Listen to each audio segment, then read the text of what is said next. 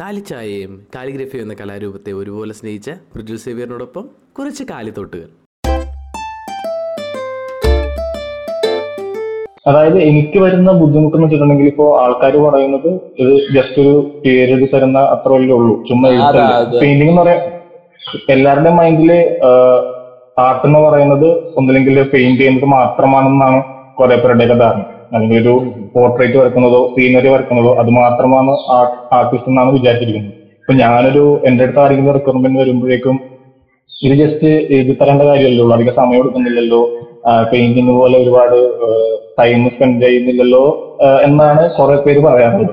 പക്ഷേ എനിക്ക് ഇപ്പൊ ഒരു ചെറിയൊരു പേര് എഴുതാനാണെങ്കിൽ പോലും എനിക്ക് ഒരുപാട് സമയം ആവശ്യമുണ്ട്. ഞാൻ ചെറിയ ചെറിയ ചെറിയ കാര്യങ്ങളിൽ പോലും പെർഫെക്ഷൻ നോക്കാറുണ്ട് ഇപ്പോ ഞാൻ ചില എന്റെ ആർട്ട് ചിലപ്പോ ഒറ്റ ട്രയൽ വരുന്നതുണ്ട് ഒരു മുപ്പത് തവണ ചെയ്തിട്ട് വരുന്നതുണ്ട്. അപ്പോ പെയിന്റിങ് പോലെ തന്നെയാണ് ഇത്. ഇതും ഒരുപാട് സമയം എടുത്ത് നമ്മൾ പല പല എക്സ്പെരിമെന്റും അതായത് ഞാൻ ഇങ്ങനെ ആയിരിക്കണം എഴുതേണ്ടത് എന്നുള്ള ഒരു ധാരണയിലല്ല ഈ സംഭവിച്ചത് നമ്മൾ പേന എടുക്കുന്നു ഇങ്ക് എടുക്കുന്നു എന്നിട്ട് നമ്മുടെ മൈൻഡിലേക്ക് വരുന്ന വാക്ക് ഏതാണ്? അതിപ്പോ നമ്മൾ പല രീതിയിൽ എക്സ്പ്രസ് ചെയ്യാൻ വേണ്ടി ശ്രമിക്കാറുണ്ട്. ഇപ്പൊ മഴയെന്നാണെങ്കിൽ അത് തന്നെ നമ്മൾ പല രീതിയിൽ എങ്ങനെ ഒരു കൺവേ ചെയ്യാൻ പറ്റുന്ന രീതിയിൽ പല പല എക്സ്പെരിമെന്റ് ചെയ്തതിനു ശേഷമാണ് ആ ഒരു സിംഗിൾ ഔട്ട്പുട്ട് പുറത്തേക്ക് വരുന്നത്. അപ്പൊ ആൾക്കാർ ഇതിന്റെ ബാക്കിലുള്ള ഒരു ബിഹൈൻഡ് സ്റ്റോറി ആരും കാണുന്നില്ല. പെയിന്റിംഗ് എന്ന് പറയുന്നത് ഒരു വലിയ ബിഗ് സൈസിലാകുമ്പോഴേക്കും ആൾക്കാർ വിചാരിക്കുന്നത് ഓക്കെ ഇത് കുറെ സമയം കൊടുത്തിട്ടുണ്ട്. അങ്ങനെയാണ് ഇങ്ങനെയാണ്. അതിന് രണ്ടാക്കുന്നൊന്നുമില്ല സെയിം പ്രോസസ് തന്നെയാണ് ഏതൊരു ആർട്ടിന്റെ പുറകിലുള്ളത്. ഒരു ബിഹൈൻഡ് സ്റ്റോറി എല്ലാത്തിന്റെയും പുറകിലുണ്ട്. അപ്പോ എനിക്ക് എന്തായിരുന്നു ബുദ്ധിമുട്ട് ഇതായിരുന്നു എല്ലാവരും ആവശ്യം പറയുന്നത് ഇതിനധികം സമയം വേണ്ടല്ലോ ജസ്റ്റ് നമ്മൾ നോട്ട്ബുക്കിലൊക്കെ എഴുതുന്ന പോലെയല്ലേ ഉള്ളൂ. പിന്നെന്താണ് ഇങ്ങനെ ചാർജ് ചെയ്യുന്നത്? അതാണ് ഇതാണ്. കാലിഗ്രഫി മറ്റ് ആർട്ട് ഫോമുകളെ സംബന്ധിച്ച് മാനങ്ങൾ ഒരുപാടുള്ള കാര്യങ്ങളാണ് ഇപ്പം ചെറിയ. ഫോണ്ടുകളാണെങ്കിൽ പ്രോപ്പർ ആയിട്ടുള്ള ഒരു മെത്തേഡ് ഉണ്ട്. അതിന്റെ അതിന്റെ അറ്റത്ത് എക്സ്റ്റൻഡ് ആയിരിക്കണം. അത് മാനങ്ങൾ മറ്റ് ആർട്ടിന് ഇത്രയും മാനങ്ങളില്ല. അപ്പൊ ഈ ഒരു മാനങ്ങൾ. ഇപ്പൊ കാലിഗ്രഫീനെ മിസ് ഇന്റർപ്രറ്റ് ചെയ്ത ഒരുപാട് പേരുണ്ട്. അപ്പം അതെന്താ അതെന്തുകൊണ്ടാണ് ഒരു അറിവില്ലാത്തതുകൊണ്ടാണോ? അത് ഞാനിപ്പോ ഒരു എക്സ്പീരിയൻസിന്റെ പുറത്ത് ഞാൻ സംഭവം പറയാം. അതായത് ഞാൻ ഇതുപോലെ എന്റെ എല്ലാ വർക്ക്ഷോപ്പുകളും ടോക്കുകളും സ്റ്റാർട്ട് ചെയ്യുന്നത് തന്നെ ഈ ഒരു മൂന്ന് ഫോമിന്റെ ഡിഫറൻസ് പറഞ്ഞുകൊണ്ടാണ്. നിനക്കറിയാം ഇപ്പോ എല്ലാരും ഒരു ഒരു എഴുതുന്ന ഒരു ആർട്ട് ഫോം എന്ത് കണ്ടാലും അവർ അവരുടെ പ്രൊഫൈലിൽ തന്നെ ആഡ് ചെയ്യുന്നത് കാലിഗ്രാഫർ എന്നുള്ള രീതിയിലാണ് അല്ലെങ്കിൽ ടൈപ്പോഗ്രഫി എന്നുള്ള ലേബിളിലാണ് എല്ലാവരും വിളിക്കുന്നത് തന്നെ. അപ്പോ ഞാനിത് എനിക്ക് പലരും വർക്ക് അയച്ചു തരാറുണ്ട്. ചേട്ടാ എന്റെ കാലിഗ്രഫി എങ്ങനെയുണ്ട്? എന്റെ ടൈപ്പോഗ്രഫി എങ്ങനെയുണ്ട്? ഞാനപ്പോ ഇതെല്ലാം തിരുത്തി കൊടുക്കാറുണ്ട്. ഐ മീൻ എടാ ഇങ്ങനെ ഇങ്ങനെയാണ് ഇതിന്റെ കാറ്റഗറി അപ്പൊ എന്നോട് ഒരാൾ തിരിച്ചു ചോദിച്ചത് ഇത് ഞാനിപ്പോ പുള്ളിക്കാറ്റ് ചെയ്തൊരു ലെറ്ററിംഗ് വർക്കായിരുന്നു അപ്പൊ എന്നോട് തമാശക്കാണെന്ന് അറിഞ്ഞൂടെ എന്നോട് ചോദിച്ചത് ഞാനിപ്പോ ഇത് കാലിഗ്രഫി ആണെന്ന് പറഞ്ഞ് സെയിൽ ചെയ്യുവാണെങ്കിൽ എന്താണ് അതിന്റെ പ്രശ്നം? എന്ന് ചോദിച്ചു. അപ്പൊ ഞാൻ പറഞ്ഞു ആ സെയിൽ കേരളത്തിൽ എന്തായാലും നടക്കും. കേരളത്തിന്റെ പുറത്തോട്ട് ഇത് കാലിഗ്രഫി ആണെന്ന് പറഞ്ഞ അവർ ഓടിക്കും. അതായത് നമ്മുടെ ഇവിടെ നമ്മുടെ ഈ ഒരു ലൊക്കേഷനിൽ ഇതിനെപ്പറ്റിയുള്ള ധാരണ വളരെ കുറവാണ്. ഇപ്പൊ പുറത്തൊരാൾക്ക് ഒരു ഫോം കാണുമ്പോഴേക്കും അറിയാം ഇത് കാലിഗ്രഫി ആണോ ലെറ്ററിംഗ് ആണോ എന്നുള്ളത് അവർക്ക് നല്ല ധാരണയുണ്ട്. നമ്മുടെ ഇവിടെ അതിന്റെ ഒരു സ്കോപ്പ് ഇല്ല ഐ മീൻ ആൾക്കാര് അത്രയ്ക്കൊരു ഡീപ് നോളജ് ഇല്ല. ഇപ്പൊ അല്ല ഈസിയർ ആയിട്ട് പെയിന്റിംഗ് ഒരു സംഭവമല്ല. അല്ല സ്വീകാര്യതയ്ക്കപ്പുറത്തേക്ക് ഇതിന്റെ ഒരു വേറെ സെൻസ് അല്ലെ ലെറ്ററിംഗ് എന്നുള്ളതാണല്ലോ ആക്ച്വലി ഇംപ്രവൈസ്ഡ് അല്ലെങ്കിൽ എന്തിനേന്ന് ഇംപ്രവൈസ് ആയിട്ട് എഴുതുന്ന ലെറ്ററിംഗ് എന്നല്ലേ പറയുന്നത് കാലിഗ്രഫി വേറൊരു മാനവ. ഇതിനെ കൺഫ്യൂസ്. ചെയ്തിട്ട് ആ ഒരു സാധനം കാലിഗ്രഫി ആണെന്നും പറഞ്ഞ ഓവർ റേറ്റഡ് അല്ലെങ്കിൽ ഒരുപാട് പോപ്പുലർ ആയി പോയതിന്റെ പ്രോബ്ലം ആണെന്ന് തോന്നുന്നു. അതെ അതെ.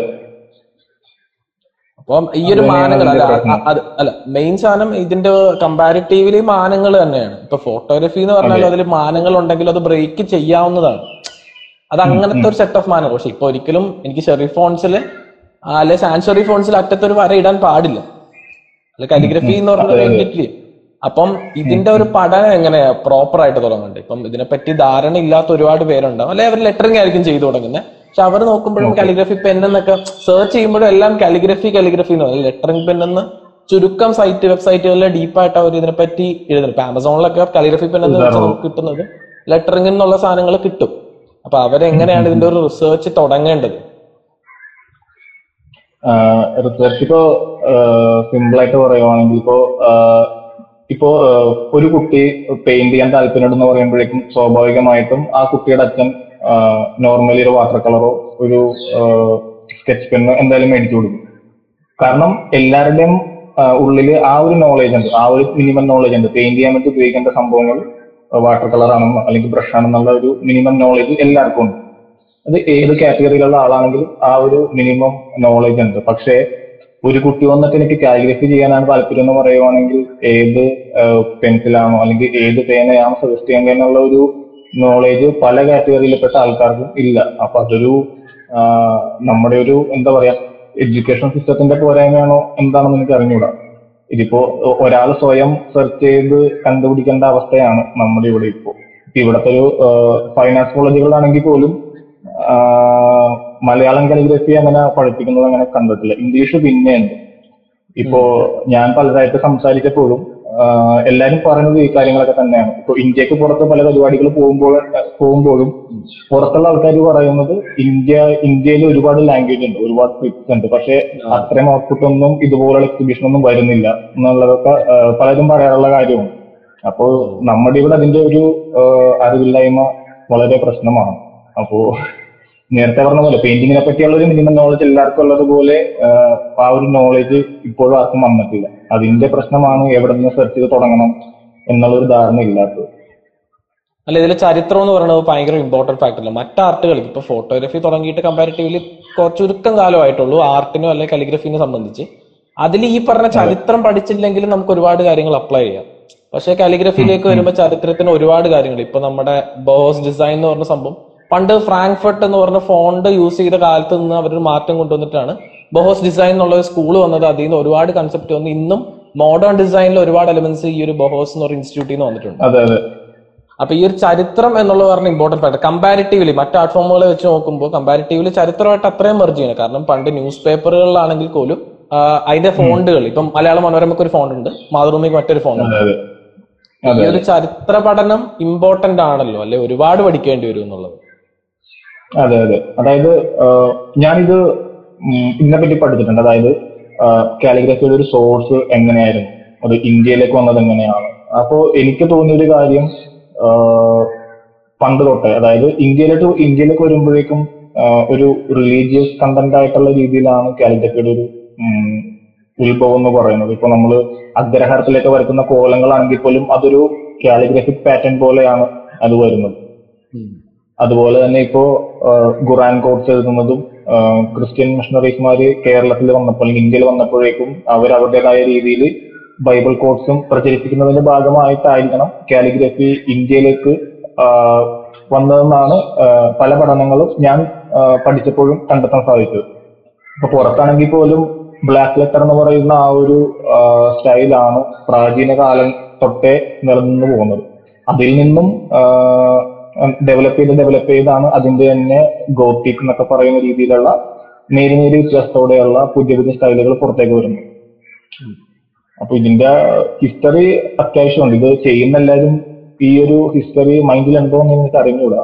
എന്നിരുന്നാലും ഇതിൽ ഒരുപാട് ഹിസ്റ്ററി ഉണ്ട്. ഇതിന്റെ ബിഹൈൻഡിൽ ഇപ്പോ ഇങ്ക് ഉണ്ടാക്കുന്നതാണെങ്കിലും പെൻ ഉണ്ടാക്കുന്നതാണെങ്കിലും ഒരുപാട് സ്റ്റോറീസ് ഉണ്ട്. ഇത് കാലം കഴിയുന്തോറും അത് ഓരോ ഡെവലപ്പ് ചെയ്ത് ഡെവലപ്പ് ചെയ്താണ് വരുന്നത്. ഇപ്പൊ ഇങ്ക് ഉണ്ടാക്കുന്ന രീതിയിലാണെങ്കിൽ പോലും പെൻ ഉണ്ടാക്കുന്ന രീതിയിലാണെങ്കിൽ പോലും ഡേ ബൈ ഡേ പുതിയ പുതിയ സംഭവങ്ങളും കാര്യങ്ങളും വരുന്നുണ്ട്. ടൈപ്പ് ആൻഡ് ഡിസൈൻ അതിനെപ്പറ്റി ഇതുവരെ പുറമെ പറഞ്ഞിട്ട് ലൈവായിട്ട് പറഞ്ഞിട്ടില്ലല്ലോ. ആ ഓക്കെ ടൈപ്പ് ആൻഡ് സൈൻ എന്ന് പറയുന്നത് എന്റെ മനസ്സിലുണ്ടായിരുന്ന കുറെ നാളത്തെ കുറെ നാൾ മുമ്പുള്ള ഒരു കോൺസെപ്റ്റ് ആയിരുന്നു. മടി കാരണം അത് ഈ ഈ വർഷമാണ് സ്റ്റാർട്ട് ചെയ്തത് എന്നുള്ളതാണ് അതിന്റെ ഒരു സ്റ്റാർട്ടിങ് ഇങ്ങനെയായിരുന്നു. ഇപ്പൊ നമ്മൾ ടൈപ്പോഗ്രഫി ഇല്ലാത്തൊരു ഡേ നമുക്ക് സങ്കല്പിക്കാൻ പറ്റില്ല. അതായത് ഇപ്പോ നമ്മളിപ്പോ എഴുന്നേക്കുന്നത് തൊട്ട് നമ്മൾ എഴുന്നേക്കുമ്പോൾ സ്വിച്ച് ഓഫ് ചെയ്യും സ്വിച്ച് ഓഫ് ചെയ്യുമ്പോഴും സ്വിച്ചിന്റെ ബ്രാൻഡ് എൻഗ്രേവ് ചെയ്തിട്ടുണ്ടാവും ഇപ്പൊ കൈത്താൻ ആണെങ്കിൽ കൈത്താൻ ഉഷ ആങ്കർ അപ്പൊ അതിലൊരു ഡിസൈൻ ഉണ്ട്. ഇനി അത് കഴിഞ്ഞ് നമ്മൾ ബ്രഷ് എടുത്തു. ബ്രഷിൽ കോൾഗേറ്റ് ഉണ്ടാകാം സിബാക്ക് ഉണ്ടാകാം ഓറൽ ഉണ്ടാകാം.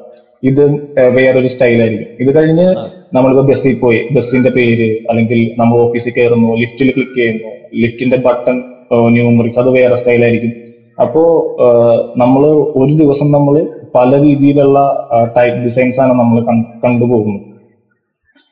പക്ഷെ അത് അതിൽ എത്ര പേര് ഇത് ഡിസൈൻ ചെയ്തത് ആരായിരിക്കും എന്ന് ശ്രദ്ധിക്കാറില്ല. ഇപ്പൊ കോൾഗേറ്റിന്റെ ബ്രഷിന്റെ അകത്ത് ഞാൻ കോൾഗേറ്റ് എഴുതിയിരിക്കുന്നത് പക്ഷെ നമ്മൾ എത്ര പേര് ചിന്തിച്ചാണ് ഈ കോൾഗേറ്റ് ടൈപ്പ് ഡിസൈൻ ഡിസൈൻ ചെയ്തത് ആരായിരിക്കും? എത്ര സമയം എടുത്തു? എങ്ങനെയായിരിക്കും എന്റെ അപ്രൂവൽ കിട്ടി എന്നുള്ളൊരു ബിഹൈൻഡ് സ്റ്റോറി എത്ര പേര് ചിന്തിച്ചിട്ടുണ്ടാകും എനിക്ക് അറിഞ്ഞൂടാ. ഞാൻ ചിന്തിച്ചിരുന്നു. അപ്പോ ഇത്തരം കാര്യങ്ങളെ പറ്റി ബാക്കിയുള്ളവർക്ക് വേണ്ടി അവെയർ ചെയ്യാനും ഒപ്പം എനിക്കും എനിക്കും പഠിക്കാൻ വേണ്ടിയിട്ടാണ് ഞാൻ ആ ഒരു പേജ് സ്റ്റാർട്ട് ചെയ്തത്. അതിന്റെ ഒപ്പം തന്നെ സൈൻ ആർട്ടിസ്റ്റുകളെ പ്രൊമോട്ട് ചെയ്യുക. ഇപ്പൊ അവർ നമ്മുടെ ഓരോ ബോർഡുകളും ഓരോ രീതിയിലാണ് ചെയ്യുന്നത്. അപ്പോ അവരുടെ ഒരു എഫോർട്ട് അവരുടെ ഒരു കൺവേ മെത്തേഡ് ഇതെല്ലാം അവെയർ ചെയ്യുക ആൾക്കാരിലേക്ക് എത്തിക്കുക എന്നുള്ള ഒരു ഉദ്ദേശത്തോടെയാണ് ഞാൻ ആ ഒരു പേജ് സ്റ്റാർട്ട് ചെയ്തത്. ആ ഫ്യൂച്ചർ പരിപാടി ഞാനിപ്പോ നമ്മൾ പണ്ട് സൈൻ വോക്ക് ചെയ്തതുപോലെ കുറച്ചും കൂടി നല്ല രീതിയിലുള്ള ഒരു ടൈപ്പ് ഇവന്റ് ചെയ്യണം എന്നുണ്ട് സൈൻ വോക്ക് അല്ലാതെ ഇപ്പൊ ഒരു ഒരു സിമട്രി ഇവന്റോ അതല്ലെങ്കിൽ ഒരു ബുക്കുകളുടെ കവർ കവർ കവർ ഡിസൈനിലുള്ള ടൈപ്പുകളെ പറ്റിയിട്ടുള്ള ഒരു സ്റ്റഡി ലൈക്ക് ഒരു ഹെറിറ്റേജ് വാക്ക് പോലെ എന്തെങ്കിലും ചെയ്യണം എന്ന് പ്ലാൻ ഉണ്ട്. ഓൺലൈൻ വർക്ക്ഷോപ്പ് എടുക്കുന്നുണ്ടോ? ഓൺലൈൻ വർക്ക്ഷോപ്പ് എടുക്കുന്നുണ്ട്. ഈ ജൂലൈ മന്തിൽ എടുക്കാൻ പ്ലാൻ ഉണ്ട്. ഫോക്സ് കാലിഗ്രഫി എന്നുള്ള ഒരു മെത്തേഡ് ആയിരിക്കും ആദ്യം എടുക്കുക. അപ്പൊ അതിനൊരു പെർട്ടിക്കുലർ പെന്നോ പെർട്ടിക്കുലർ പേപ്പർ ഒന്നും വേണ്ട. ആർക്ക് വേണമെങ്കിലും ചെയ്യാവുന്ന രീതിയിലുള്ള ഒരു ഫോക്സ് കാലിഗ്രഫി മെത്തേഡാണ് ഫോക്സ് എന്ന് പറയുന്നത്. അപ്പൊ ആ ഒരു കറക്റ്റ് പറഞ്ഞ ഫേക്കിംഗ് ആണ് ആക്ച്വലി അത് അതെ. ഫേക്ക് കാലിഗ്രഫി എന്നാണ് ഫോക്സിന്റെ പേര് തന്നെ. അതായത് ഇപ്പോ നമ്മൾ കൂടുതൽ കണ്ടുവരുന്ന ബ്രഷ് ലെറ്ററിംഗിന്റെ ആ ഒരു സ്റ്റൈലാണ് ഫോക്സ് എന്ന് പറയുന്നത്. അതായത് കാലിഗ്രഫി പെൻ ഇല്ലാതെ എങ്ങനെ കാലിഗ്രഫി ചെയ്യാം എന്നുള്ള രീതിയിലുള്ള ഒരു റൂൾ മെത്തേഡ് ആയിരിക്കും അവിടെ ചെയ്യുക. ഇപ്പൊ ഫിലിം ടൈറ്റലിംഗിൽ ഒരുപാട് ചെയ്തിട്ടുണ്ട് കുഞ്ഞൽതോ കൽക്കിയൊക്കെ. അപ്പൊ അതിന് ഇപ്പൊ ഒരു ആക്സെപ്റ്റൻസ് വന്നോളൂ. കാലിഗ്രഫി ഒരു ഫിലിമിന് അല്ലെങ്കിൽ അതിന് അത്ര ഇമ്പാക്ട് ഉള്ളതാണ് എന്ന് തിരിച്ചറിഞ്ഞു തുടങ്ങി തോന്നുന്നുണ്ടോ? നമ്മുടെ എന്ന് നിന്റെ മൊയ്തീനൊക്കെ പ്യുവർലി ഒരു എഴുത്തായിരുന്നല്ലോ. അല്ല അങ്ങനത്തെ ഒരുപാട് ഫോർമാറ്റുകൾ മലയാളത്തിൽ മിന്നി മാറി വരുന്നുണ്ട്. ജെല്ലിക്കെട്ട് അങ്ങനെ ഒരു ഓപ്ഷൻ ഇതൊക്കെ ആയിരുന്നു. ആക്സെപ്റ്റബിലിറ്റി കൂടി വരുന്നുണ്ടോ? കമ്പാരിറ്റീവ്ലി നമ്മൾ പണ്ട് ഒരു നാലു കൊല്ലം മുന്നത്തെയും ഇപ്പോഴത്തെ ഒരു സിറ്റുവേഷൻ കമ്പയർ ചെയ്ത് കഴിഞ്ഞാൽ നല്ല രീതിയിൽ കൂടി വരുന്നുണ്ട്. ഇപ്പോ മലയാളത്തിൽ ഇറങ്ങുന്ന ഓരോ ഫിലിമിന്റെ ടൈറ്റിലും നല്ല രീതിയിൽ ഇമ്പ്രൂവ് ആവുന്നുണ്ട്. മിക്കതും ഹാൻഡ് മെയ്ഡ് വർക്ക് തന്നെയാണ് മിക്കതിലും വരുന്നത്. അപ്പൊ അത് നല്ല രീതിയിൽ ഇമ്പ്രൂവ് ആവുന്നുണ്ട്. ഒരു നല്ല രീതിയിൽ അക്സെപ്റ്റൻസ് വരുന്നുണ്ട്. സാധാരണ ഇപ്പോ പുറത്തൊക്കെ ആണെങ്കിൽ ഐ മീൻ ഫിലിമിന്റെ കാര്യമല്ല. അല്ലാതാണെങ്കിൽ പോലും ഇപ്പോ ബുക്കിന്റെ ഒരു സംഭവമൊക്കെ ചെയ്യുക ടൈറ്റിലൊക്കെ ചെയ്യുന്നത് ഒരു കാലിഗ്രാഫറോ ആരെങ്കിലും ആയിരിക്കും. പക്ഷെ നമ്മുടെ ഇവിടെ ചെയ്യുന്നത് ഗ്രാഫിക് ഡിസൈനർ തന്നെ ആയിരിക്കും പ്രോബബ്ലി അത് ചെയ്യാറുള്ളത്. പക്ഷെ ഇപ്പോ ആൾക്കാര് അല്ലെങ്കിൽ ഫിലിം ചെയ്യുന്ന ഒരാൾ ഫിലിമിന്റെ ആ ഒരു മൂഡ് ടൈറ്റിലിൽ കൊണ്ടുവന്നാൽ മതിയാകുന്നുള്ള രീതിയിൽ അത്തരം ചെയ്യുന്ന ആൾക്കാരെ കോണ്ടാക്ട് ചെയ്യുന്നത് ഒരു ട്രെൻഡായിട്ട് മാറിയിട്ടുണ്ട്. അപ്പൊ അത് തികച്ചും കാലിഗ്രഫി ചെയ്യുന്ന എല്ലാവർക്കും ഒരു നല്ല രീതിയിലുള്ള ഒരു അക്സെപ്റ്റൻസ് ആണ് കിട്ടുന്നത്. ട്രാവൽ ആൻഡ് ലെറ്ററിങ് അത് ഒരുപാട് കാലങ്ങളായിട്ട് പ്രജ്വൽ ചെയ്തുകൊണ്ടിരുന്ന ഒരു കാര്യമായിരുന്നു അത് ഒരുപാട് പേര് ഇൻസ്പയർ ചെയ്തിട്ടുണ്ട്. കാരണം ആ ഒരു സാധനം അല്ലെ ആ ഒരു എന്റിറ്റി ഒരുപാട് പേര് ഫോളോ അപ്പ് ചെയ്ത കാര്യം. അപ്പൊ അതെങ്ങനെയാ വന്നത് അല്ലെ എങ്ങനെയായിരുന്നു അതും യാത്രകളും എഴുത്ത് തമ്മിലുള്ള ഒരു അതായത് ഈ ഒരു ആശയം എനിക്ക് തോന്നുന്നു. അപ്പോ സ്വാഭാവികമായിട്ടും എല്ലാരും ട്രാവലിംഗ് ഇഷ്ടപ്പെടുന്ന ഒരാളാണ് ട്രാവലിംഗ് ഫോട്ടോഗ്രാഫി ഒപ്പം ഒരുമിച്ച് കൊണ്ടുപോകുന്നവരായിരുന്നു ഒരു ട്രെൻഡ് കൂടുതലായിരുന്നു. അപ്പോ എന്തുകൊണ്ട് എനിക്ക് എന്റെ ട്രാവലിംഗും പ്ലസ് ഈ ഒരു റിട്ടേൺ റിട്ടേൺ സ്റ്റൈലും എങ്ങനെ എന്താ ജോയിൻ ചെയ്യിപ്പിക്കാം എങ്ങനെ കൊളാബ് ചെയ്യാം എന്നുള്ള ഒരു ആശയത്തിൽ നിന്നാണ് എനിക്ക് ഇങ്ങനെ ഒരു സംഭവം കിട്ടിയത് ത്രെഡ് കിട്ടിയത്. അപ്പൊ ഞാൻ ഇതിനെപ്പറ്റി അന്വേഷിച്ചപ്പോഴേക്കും ചില പുറത്തൊരു കമ്മ്യൂണിറ്റി ഇതുപോലെ ചെയ്യുന്നുണ്ടായിരുന്നു. അപ്പൊ അതിനെപ്പറ്റി കൂടുതൽ പഠിച്ചു എങ്ങനെയായിരിക്കണം. അപ്പൊ ഞാൻ അത് ബാംഗ്ലൂരിലത്തെ ബാംഗ്ലൂരത്തെ കുറച്ച് സ്ഥലങ്ങളാണ് ആദ്യം ചൂസ് ചെയ്തത്. അത് മാത്രമല്ല ഇപ്പൊ നമ്മൾ ഞാൻ ചെയ്യുന്നത് ഇപ്പൊ നമ്മൾ ബാംഗ്ലൂരിൽ ഒരു പാലസിലാണ് പോകുന്നതെങ്കിൽ ആ പാലസിന്റെ ഒരു ബിൽഡിംഗ് സ്റ്റൈൽ എങ്ങനെയാണ്? ഒരു ആർക്കിടെക്ചർ സ്റ്റൈൽ എങ്ങനെയാണോ? ആ ഒരു സ്റ്റൈൽ ലെറ്ററിലേക്ക് കൊണ്ടുവരുന്ന രീതിയിലാണ് ഞാൻ നോക്കിയത്. അതല്ലാതെ ജസ്റ്റ് അവിടെ പോയിട്ട് നമുക്ക് ഇഷ്ടമുള്ള ഒരു സ്റ്റൈൽ കൊണ്ടുവരാനുള്ള രീതിയിലല്ല ഞാൻ നോക്കിയത്. ഇപ്പൊ ഒരു പഴയ സ്റ്റൈലിലെ ബിൽഡിംഗ് ആണെങ്കിൽ ലെറ്ററിന് ആ ഒരു മൂഡ് കൊണ്ടുവരിക ആ ഒരു സ്റ്റൈൽ കൊണ്ടുവരിക എന്നുള്ള രീതിയിലാണ് ചെയ്തത്. അപ്പൊ അങ്ങനെയാണ് അതിന്റെ ഒരു സ്റ്റാർട്ടിങ് പിന്നെ അത് ഇതുപോലെ കുറെ പേര് ചെയ്തു. നല്ല സന്തോഷം തന്ന ഒരു കാര്യമാണ്. നമ്മൾ തുടങ്ങി വെച്ച ഒരു സംഭവം ഏറ്റെടുക്കുന്നത് കണ്ടപ്പോൾ ഇപ്പോഴും കുറെ പേര് ചെയ്യുന്നുണ്ട്. അപ്പോ നല്ലൊരു ഹാപ്പിയാണ് ആ സംഭവത്തിൽ പിന്നെ ഒരു സംശയം എന്ന് പറഞ്ഞു കഴിഞ്ഞാൽ കാലിഗ്രഫി ഇല്ല നമുക്ക് രണ്ട് ടൈപ്പ് ഓഫ് പെൻസ് ഒരുമിച്ച് യൂസ് ചെയ്യാൻ പറ്റുമോ? അല്ലാതെ അത് റെസ്ട്രിക്ട് ചെയ്യുന്നുണ്ടോ അതിന്റെ മാനങ്ങൾ അല്ല ക്ലിയർ ആയില്ല. രണ്ട് ടൈപ്പ് ഓഫ് പെൻ വെച്ചിട്ട് ഒരു വർക്ക് ചെയ്യാൻ പറ്റുമോ എന്നുള്ളത്? അങ്ങനെ പ്രോബ്ലം ഉണ്ടോ? രണ്ട് ടൈപ്പ് ബ്രഷ് ടൈപ്പും കൂടെ. ഇല്ല അങ്ങനെ പ്രോബ്ലം ഒന്നുമില്ല. ഇപ്പോ ഞാൻ ചെയ്ത ഒരു വർക്ക് കാവ്യ നർത്തകി എന്ന് പറയുന്ന ഒരു വർക്ക് രണ്ട് രീതിയിലുള്ള പെൺവെച്ചിട്ട് ചെയ്തതാണ്. കാവ്യ എന്ന് എഴുതിയിരിക്കുന്നത് ചൈനീസ് കാലിഗ്രഫി ചെയ്യുന്ന ബ്രഷ് വെച്ചിട്ടും നർത്തകി എന്ന് എഴുതിയിരിക്കുന്നത് ഒരു റൗണ്ട് എഡ്ജ് ആയിട്ടുള്ള പെൺവെച്ചിട്ട് ചെയ്തതാണ്. അപ്പൊ പക്ഷെ അതിന് അങ്ങനെ പ്രശ്നങ്ങളൊന്നും ഇല്ല. പക്ഷെ ഒരു യൂണിഫോമിറ്റി കൊണ്ടുവരാൻ ശ്രമിക്കുക. ഇപ്പൊ പെൻ മാറുമ്പോഴേക്കും ആ ഒരു ലിറ്ററേഷന്റെ ഒരു ഭംഗി നഷ്ടപ്പെടാതെ അല്ലെങ്കിൽ കൺവേ ചെയ്യുന്ന ആ ഒരു മെസ്സേജിന്റെ ഫീൽ നഷ്ടപ്പെടാതെ എഴുതിയാൽ മാത്രം മതി. അതല്ല നമുക്കിപ്പോ ഒരു വർക്കിൽ എത്ര പെൻ വേണമെങ്കിലും യൂസ് ചെയ്യാം എന്നാണ് എന്റെ അഭിപ്രായം. പിന്നെ ആ പിന്നെ മലയാളം പറഞ്ഞ സ്ഥിതിക്ക് പ്രജ്വലിന്റെ ഫേവറേറ്റ് ആയ തമിഴിനെ പറ്റി പറയാണ്ട് പോരുത്. തമിഴ്. ആ മലയാളം പോലെ തന്നെ എനിക്ക് ഇഷ്ടമുള്ള മറ്റൊരു ഭാഷയാണ് തമിഴ്. തമിഴ് എനിക്ക് ചെറുപ്പം തൊട്ടേ ചെറുപ്പം തൊട്ടേ അല്ല ഒരു ടൈം പീരീഡ് തൊട്ട് എനിക്ക് പറയാൻ ഭയങ്കര ഇഷ്ടമായിരുന്നു. തമിഴ് സിനിമകൾ ഒരുപാട് കാണുമായിരുന്നു. തമിഴ് പാട്ടുകൾ ഭയങ്കര ഇഷ്ടമായിരുന്നു. കമൽഹാസൻ അതിനെല്ലാം ഉപരി അതിനെല്ലാം ഉപരി തമിഴിൽ തമിഴ് ആൾക്കാരെ ഭയങ്കര ഇഷ്ടമാണ്. തമിഴിലുള്ള ആൾക്കാർ തമിഴ്നാടിനെ എങ്ങനെയാണോ സ്നേഹിക്കുന്നത് ആ ഒരു സ്നേഹം എന്നെ വല്ലാതെ അത്ഭുതപ്പെടുത്തിയിട്ടുണ്ട്. അവർ വേറൊരു രാജ്യം പോലെയാണ് തമിഴ്നാടിനെ കൊണ്ടു നടക്കുന്നത് ആ ഒരു ആ അവരുടെ ആ ഒരു താല്പര്യം തന്നെ വല്ലാതെ അത്ഭുതപ്പെടുത്തിയിട്ടുണ്ട്. അപ്പൊ അതുകൊണ്ട് പിന്നെ എനിക്ക് തമിഴ്നാട്ടിൽ പോയാൽ ഭയങ്കര കോൺഫിഡന്റ് ആണ്.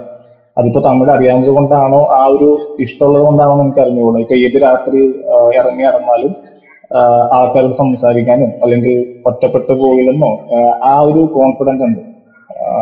അതൊരു ഇപ്പൊ പാട്ട് കേട്ട് പാട്ട് കേട്ട് തമിഴിനെ ട്രൈ ചെയ്തതാണ്. അതിലെ ലെറ്റേഴ്സ് എനിക്ക് താല്പര്യമാണ്. പക്ഷെ തമിഴിൽ ഞാൻ അത്രയ്ക്ക് ലെറ്റേഴ്സ് കാണാതെന്ന് എഴുതാൻ അറിഞ്ഞുകൂടെങ്കിൽ കണ്ടാൽ അറിയാം തമിഴാണ്. പറയാൻ കുറച്ചും കൂടി നല്ല രീതിയിൽ കോൺഫിഡന്റ് ആണ്. അപ്പൊ അങ്ങനെയാണ് എനിക്ക് തമിഴിനോടുള്ള താല്പര്യം കൂടി വരുന്നു ഇപ്പൊ ഒരു പാട്ട് കേട്ടാലും ആ പാട്ടിൽ എന്തെങ്കിലും കണ്ടുപിടിക്കുക. പിന്നെ തമിഴ് പാട്ടിന്റെ വേറൊരു പ്രത്യേകത ഈ ഇംഗ്ലീഷ് വാക്കുകളും തമിഴും കൂടി മിക്സ് ചെയ്യുന്നത് വളരെ ഇത്ര ഫെസ്റ്റിവൽ ലാംഗ്വേജ് വേറെ ചെയ്യുന്ന തോന്നുന്നു. അത് ഞാനൊരു നോട്ട് ചെയ്തൊരു കാര്യമാണ് അപ്പോ തമിഴ് കമ്പാരിറ്റീവ്ലി ഒരു പഴയ ലാംഗ്വേജ് ആണല്ലോ. പറഞ്ഞു വരും അതെ അതെ. സ്വാഭാവികമായിട്ടും പഴയ ലാംഗ്വേജ് ആണ്. ഒത്തിരി ഹിസ്റ്ററി ഉള്ള ഒരു ലാംഗ്വേജ് സ്ക്രിപ്റ്റ് ആണ് തമിഴ്. വിപ്ലവകരമായി ഒന്നും ചോദിച്ചില്ല എന്ന് പറയരുത്. മലയാളം എന്ന ലാംഗ്വേജ് മാർക്കറ്റിംഗ് ടൂളായിട്ട് യൂസ് ചെയ്യുന്നതിനെ പറ്റി എന്താ അഭിപ്രായം? മലയാളം ലാംഗ്വേജ് മാർക്കറ്റിംഗ് ഇതായിട്ട് യൂസ് ചെയ്യുന്ന ഒരുപാട് പേരുണ്ട്. ഐ മീൻ ഇപ്പോ പ്രോഡക്റ്റ് ഇറക്കുന്നവരുണ്ട്. അതിലൊന്നും പ്രശ്നമില്ല. അത് നല്ല സംഭവം തന്നെയാണ്. ഞാൻ പ്രോഡക്റ്റ് എന്നുള്ളതല്ല മലയാളം അതിനൊരു മാർക്കറ്റ് വാല്യൂ കണ്ടിട്ട് അതിനെ അപ്രോച്ച് ചെയ്യുന്നവരാ. ഇപ്പൊ അല്ലാണ്ട് മലയാളം ചെയ്യുന്നതോ ബ്രാൻഡ് അത് അത് ചെയ്യുന്നതോ അത് ചെയ്യുന്നവരുണ്ട് അത് ചെയ്യുന്നവരുണ്ട്. അവരോട് എനിക്ക് പറയാറുള്ള കാര്യം ഇത് തന്നെയാണ്. മലയാള ഭാഷയുടെ പിതാവ് ഇപ്പോഴും എഴുത്തച്ഛൻ തന്നെയാണെന്നാണ് ഞാൻ വിശ്വസിക്കുന്നത്. കാരണം അവർ ചിലവർ ഇതുപോലെ അവരുടെ ബ്രാൻഡിന് വേണ്ടിയിട്ട് ഇപ്പോ ഇൻസ്റ്റാഗ്രാം പ്രൊഫൈലാകാം യൂട്യൂബ് അല്ല അതിപ്പോ ഇപ്പൊ കാഡ്ബറി പോലും ലാസ്റ്റത്തെ ബ്രാൻഡിൽ അവരിപ്പോ മലയാളം പ്രൊമോഷൻസും ആഡൊക്കെ റൺ ചെയ്യുന്നുണ്ട്. ഞാൻ അതിനങ്ങനെ അങ്ങനെ ഉദ്ദേശിച്ചില്ല. അതൊരു വേറൊരു പെർസ്പെക്റ്റീവ് ആണ്. ഒരു ബ്രാൻഡ് എന്നുള്ള അപ്പൊ അല്ലാണ്ട് പേഴ്സണൽ ബ്രാൻഡ് ആണെങ്കിൽ മല ഇപ്പൊ സിമ്പിൾ ആയിട്ട് പറഞ്ഞാൽ റിയാക്ഷൻ വീഡിയോ ഇപ്പം വെള്ളക്കാര് നമ്മുടെ മലയാളം പടം കണ്ട് റിയാക്ഷൻ വീഡിയോ ഇട്ടിയ കുറെ വ്യൂ ഉണ്ടെന്ന് കരുതി. അവർ ഒരുപാട് പേര് ഇപ്പൊ അതിന്റെ റിയാക്ഷൻ വീഡിയോ ചെയ്യുന്നുണ്ട്. മനസ്സിലായി. അതായത് ഇപ്പോ അത് ജസ്റ്റ് ഒരു ക്യൂരിയോസിറ്റിയുടെ പുറത്ത് സംഭവിക്കുന്ന കാര്യങ്ങളാണ്. ഇപ്പോ ഒരു മലയാളി ഒരു മലയാളം എഴുതുവാണെങ്കിലോ മലയാളം പാട്ട് പാടുവാണെങ്കിലോ മലയാള കവിത പറയുവാണെങ്കിലോ അതിലൊരു അസെപ്റ്റൻസ് കുറവായിരിക്കും. കമ്പാരിറ്റീവ്ലി പുറത്തുള്ള ഒരാൾ ഒരു മലയാളം പാട്ട് പാടും. അല്ല അതൊരു പാട്രിയോട്ടിക്സ് ആണല്ലോ പാട്രിയോട്ടിക് ആയ ഒരു ഇതാണ് അല്ലെ? നമുക്ക് മലയാളം അമ്മ ഭാഷ അല്ല അമ്മ മലയാളം കേരളം ആ ഒരു ഇത് കയറി വരുന്നതായിരിക്കാം. പക്ഷെ അതിന് ഒരു പരിധി വരും മുതലെടുക്കുന്നില്ല ചിലവര് ഇപ്പം നല്ല രീതിയിൽ വ്ളോഗ് ചെയ്യുന്ന അല്ലെ അങ്ങനത്തെ മലയാളത്തെ യൂസ് ചെയ്യുന്നവരുണ്ട്. അല്ലാണ്ട് ഈ ഒരു ഫാക്ടർ കണ്ടുകൊണ്ട് തന്നെ ഞാൻ ടിക്ടോക്ക് ഉണ്ടായിരുന്ന കാലത്ത് ഞാൻ ഇപ്പൊ ഇപ്പോഴാണല്ലോ നിർത്തിയത്. കുറച്ച് കാലൊക്കെ മുന്നേ ഞാൻ സ്ഥിരമായിട്ട് യൂസ് ചെയ്യുന്ന ആപ്പായിരുന്നു അപ്പൊ അതിൽ ഒരു പുള്ളി എനിക്ക് അറിയത്തില്ല ആൾ മലയാള സിനിമ കാണുമോ എന്നുള്ളത്. ഒരു വീഡിയോ വേറെ ഒന്നുമില്ല പത്ത് ബെസ്റ്റ് മലയാളം ആക്ടേഴ്സിന്റെ പേര് പറഞ്ഞിട്ട് പുള്ളി ഒരു ലിസ്റ്റ് ഇടുക അപ്പൊ ഇതിന്റെ ഉള്ളിൽ സംഭവിക്കണമെന്ന് പറഞ്ഞു കഴിഞ്ഞാൽ ഫാൻ ഫൈറ്റ് ആണ്. പ്യുവർ ഫാൻ ഫൈറ്റ് അതിന്റെ അകത്ത് കമന്റ് സെക്ഷൻ ഫുള്ള് മലയാളം. അപ്പൊ ഇതൊക്കെ ഒരു തരം മുതലെടുപ്പാണ്. ബ്രാൻഡ് ചെയ്യണേ തെറ്റില്ല. ബ്രാൻഡ് പോലെയോ മാർക്കറ്റ് ചെയ്യുന്ന തെറ്റില്ല ഇത് മാ- ബ്രാൻഡിങ്ങും തെറ്റില്ല പിന്നെ ഇതുപോലെയുള്ളവരോട് നമ്മളൊരു സജഷൻ അങ്ങോട്ട് പറയുവാണെങ്കിൽ അവർ നമ്മളെ പഠിപ്പിക്കാൻ വരും. ആ. പിന്നെ അതിന്റെ കൂടെ ആഡ് ചെയ്യേണ്ട ഒരു എഫേർട്ട് എന്ന് പറയുന്ന സാധനം നമ്മൾ മിസ്റ്റേക്ക് പറയുമ്പോൾ അതൊരു എക്സ്ക്യൂസ് ആയിട്ട് ഇടുന്ന ഞാൻ കേട്ടിട്ടുണ്ട്. അല്ല ഞാൻ പറയും ഇത് ഇങ്ങനെ അല്ല എന്ന് പറഞ്ഞാൽ നമ്മുടെ അടുത്ത് പറയുന്നത് ഞാൻ ഇത്രയും കഷ്ടപ്പെട്ട് ചെയ്തതാണ്. ഞാനിത് എന്നോട് ആക്സെപ്റ്റ് ചെയ്യാൻ പറഞ്ഞാൽ ഞാൻ ചെയ്യത്തില്ല. അത് വേറെ കാര്യം. അതെ അതെ അതെ. എനിക്കും ഫീൽ ചെയ്തിട്ടുള്ള കാര്യമാണ്. ഇപ്പൊ ഞാൻ ഇതുപോലെ ഏതൊരു പ്രൊഫൈലുള്ള ഒരാളോട് ഈ ഒരു മിസ്റ്റേക്ക് പറഞ്ഞപ്പോഴേക്കും ഇങ്ങനെയാണ്. ഞാൻ ഞാൻ കണ്ടുപിടിച്ചത് ഇങ്ങനെയാണെന്നുള്ള രീതിയിൽ നമ്മളോട് തർക്കിക്കാനാണ് വരുന്നത്. അപ്പോ ഞാൻ പറഞ്ഞു ഓക്കെ. അങ്ങനെയുള്ളവരോട് നമ്മൾ എന്ത് എന്ത് പറയാനാണ്? നമുക്കിപ്പോ ഈ ഒരു ലാംഗ്വേജ് അല്ലെങ്കിൽ മലയാളം അല്ല ഏതൊരു ലാംഗ്വേജും പ്രൊമോട്ട് ചെയ്യുന്നത് നമുക്ക് സന്തോഷമുള്ളൂ. കൂടുതൽ പേരിലേക്ക് എത്തട്ടെന്നുള്ളത് നമുക്ക് സന്തോഷമുള്ള കാര്യമാണ്. പക്ഷെ അതിനുവേണ്ടി ഇതുപോലെ ഈ മുതലെടുപ്പ് എന്ന് പറയുന്ന ഒരു സംഭവം വളരെ അരോചകമായിട്ട് തോന്നിയിട്ടുണ്ട്. കാരണം റെസ്പോൺസിബിൾ ആയിരുന്നു. ഇപ്പൊ ഞാനൊരു ഭാഷയാണ്. ഭാഷ എന്ന് പറയുന്നത് വലിയ സംഭവമാണ്. ആ ഒരു സാധനം പഠിപ്പിക്കുമ്പോൾ അതിൽ പ്രോപ്പർ ആയിട്ട് തന്നെ പഠിപ്പിക്കണം തൊട്ടും തലോടിയും പഠിപ്പിക്കുന്നത് ഞാൻ ഒരു എക്സാമ്പിൾ പറയാം. ഇപ്പോ ഞാൻ തമിഴ് ചെയ്യുന്നുണ്ട്. പക്ഷെ ഞാൻ തമിഴിൽ ഒട്ടും അത്രയ്ക്ക് അടിപൊളിയൊന്നുമല്ല അഗ്രഗണ്യൊന്നുമല്ല തമിഴ് ഞാൻ എഴുതുമ്പോഴേക്കും എന്നോട് കുറെ പേര് തെറ്റ് പറയാറുണ്ട്. ഞാനിപ്പോ ഇരുന്ന ഇടുന്ന പോസ്റ്റ് ആണെങ്കിൽ ആ ലെറ്റർ ഇങ്ങനെ അല്ലായിരുന്നു പറയുവാണെങ്കിൽ ഞാൻ ഉറപ്പായിട്ടും അതിനെ അത് സമ്മതിച്ചു കൊടുക്കാറുണ്ട് ആ പോസ്റ്റ് പോസ്റ്റ് ഞാൻ ഡിലീറ്റ് ചെയ്യാറുണ്ട്. അടുത്ത തവണ ഇമ്പ്രൂവ് ചെയ്യാൻ ശ്രമിക്കാറുണ്ട്. അതല്ലാതെ ഇത് ഇങ്ങനെ തന്നെയാണല്ലോ അങ്ങനെയാണല്ലോ എന്നുള്ള രീതിയിൽ ഞാൻ തർക്കിക്കാൻ പോകാറില്ല കാരണം നമുക്ക് ആ ഒരു മീഡിയത്തിൽ നോളജ് എന്തോരമുണ്ടെന്ന് നമുക്കറിയാം. അപ്പൊ അത് വേറൊരാൾ പറയുമ്പോൾ നമ്മൾ സമ്മതിച്ചു കൊടുക്കാനുള്ള തന്നെയാണ് എന്റെ ഒരു രീതി. ഇപ്പോ കാരണം അവർ നമ്മുടെ ഒരു വെല്ലുവിഷന് വേണ്ടിയിട്ടായിരിക്കും പറയുക നിങ്ങൾ ചെയ്തത് തെറ്റാണ്. അപ്പൊ നമ്മളത് അക്സെപ്റ്റ് അക്സെപ്റ്റ് ചെയ്യുക. അല്ല രണ്ട് തരത്തിലെ ആൾക്കാരുണ്ടല്ലോ. ഒന്ന് നമ്മൾ നന്നാൻ വേണ്ടി പറയും. ഒന്നാ നമ്മൾ എന്ത് ചെയ്താലും ഇങ്ങനെയാണെന്ന് പറയണവരും. തരത്തിലുള്ള ആൾക്കാർ അതെ അതെ അതെ അതെ. ഞാൻ തമിഴിൽ ഇങ്ങനെ ഇതുപോലെ ഞാൻ ചെയ്യുമ്പോഴേക്കും ഞാൻ ചെയ്യുന്ന എല്ലാ വർക്കും വളരെ കറക്റ്റാണെന്ന് ഞാൻ പറയും. ഞാൻ ചെയ്യുന്ന മലയാളത്തിലാണെങ്കിൽ പോലും മിക്കപ്പോഴും സ്പെല്ലിംഗ് മിസ്റ്റേക്ക് വരാറുണ്ട്. എന്തെങ്കിലും പ്രശ്നങ്ങൾ വരാറുണ്ട്. അതെന്നോട് പലരും പറയാറുണ്ട്. ഞാനത് സമ്മതിച്ചു കൊടുക്കാറുണ്ട്. അപ്പൊ അതിലൊന്നും എനിക്ക് അതൊന്നും ഒരു തെറ്റെന്തായാലും സംഭവിക്കരുത്. സമ്മതിച്ചു കൊടുക്കാ കൊടുക്കുന്നു പറഞ്ഞ ഒന്നും സംഭവിക്കാൻ പോകണമെന്നില്ല നീ പറയുന്നത് ആണ് ഇതുപോലെ ആ പക്ഷെ തെറ്റ് ഇപ്പൊ നമ്മുടെ ഭാഗത്താണെങ്കിൽ സമ്മതിച്ചു കൊടുക്കണമെങ്കിൽ പ്രശ്നമില്ല എനിക്ക് തെറ്റ് വരാറുണ്ട്. എനിക്ക് മലയാളത്തിൽ മലയാളം എഴുതുമ്പോൾ പോലും നല്ല രീതിയിൽ തെറ്റ് വരാറുണ്ട് ചിലപ്പോൾ അത് ഞാൻ പോസ്റ്റ് ചെയ്ത് കഴിയുമ്പോഴേ പോസ്റ്റ് ചെയ്ത് കഴിഞ്ഞിട്ട് ആരെങ്കിലും പറയുമ്പോഴായിരിക്കും ശ്രദ്ധിക്കുന്നത്. കാരണം അപ്പൊ തന്നെ അത് ഡിലീറ്റ് ചെയ്ത് കളയാറുണ്ട്. അടുത്ത തവണ അത് ശ്രദ്ധിക്കാറുണ്ട്. ആ ഓക്കെ. ഓൺലൈൻ ക്ലാസ്സിന്റെ ഡീറ്റെയിൽസ് ഓൺലൈൻ ക്ലാസ്സിന്റെ ഡീറ്റെയിൽസ് ഞാൻ നേരത്തെ പറഞ്ഞ പോലെ ഫോക്സ് കാലിഗ്രഫി എന്ന് പറയുന്ന ഒരു കാറ്റഗറിയെ പറ്റിയിട്ടുള്ള ക്ലാസ് ആയിരിക്കും. അതിനൊരു പെർട്ടിക്കുലർ പേന് പെർട്ടിക്കുലർ ബ്രഷ് നമുക്ക് വേണമെന്നില്ല. നിങ്ങളുടെ കയ്യിലുള്ള ഏത് പെൻ ഇപ്പോ ലെക്സി ആയിക്കോട്ടെ ഏത് പേനായാലും നമുക്ക് അത് വെച്ച് ചെയ്യാവുന്നതേ ഉള്ളൂ. അതൊരു ഫേക്ക് കാലിഗ്രഫി എന്ന് പറയുന്ന രീതിയിലുള്ള ഒരു ആർട്ട് ഫോം ആണ്. അതിന്റെ ഒരു കൂടുതൽ ഡീറ്റെയിൽസ് ആയിരിക്കും ആ ഒരു വർക്ക്ഷോപ്പിൽ നമ്മൾ പറയുക. അപ്പൊ ഓൾമോസ്റ്റ് ടൈം തീരാ who is your biggest inspiration അങ്ങനെ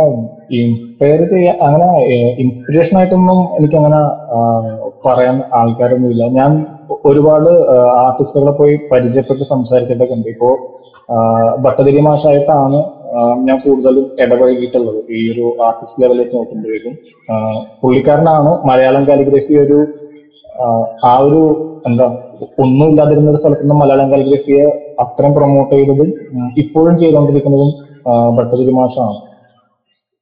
അപ്പോ ഇതുപോലെ ഇന്ത്യയിലും ഒരുപാട് ആർട്ടിസ്റ്റുകൾ ഉണ്ട് അപ്പോ ഞാൻ കൂടുതൽ സംസാരിച്ചിട്ടുള്ളതും ഡിസ്കസ് ചെയ്യുന്നതൊക്കെ ഭട്ടതിരി മാഷായിട്ടാണ്.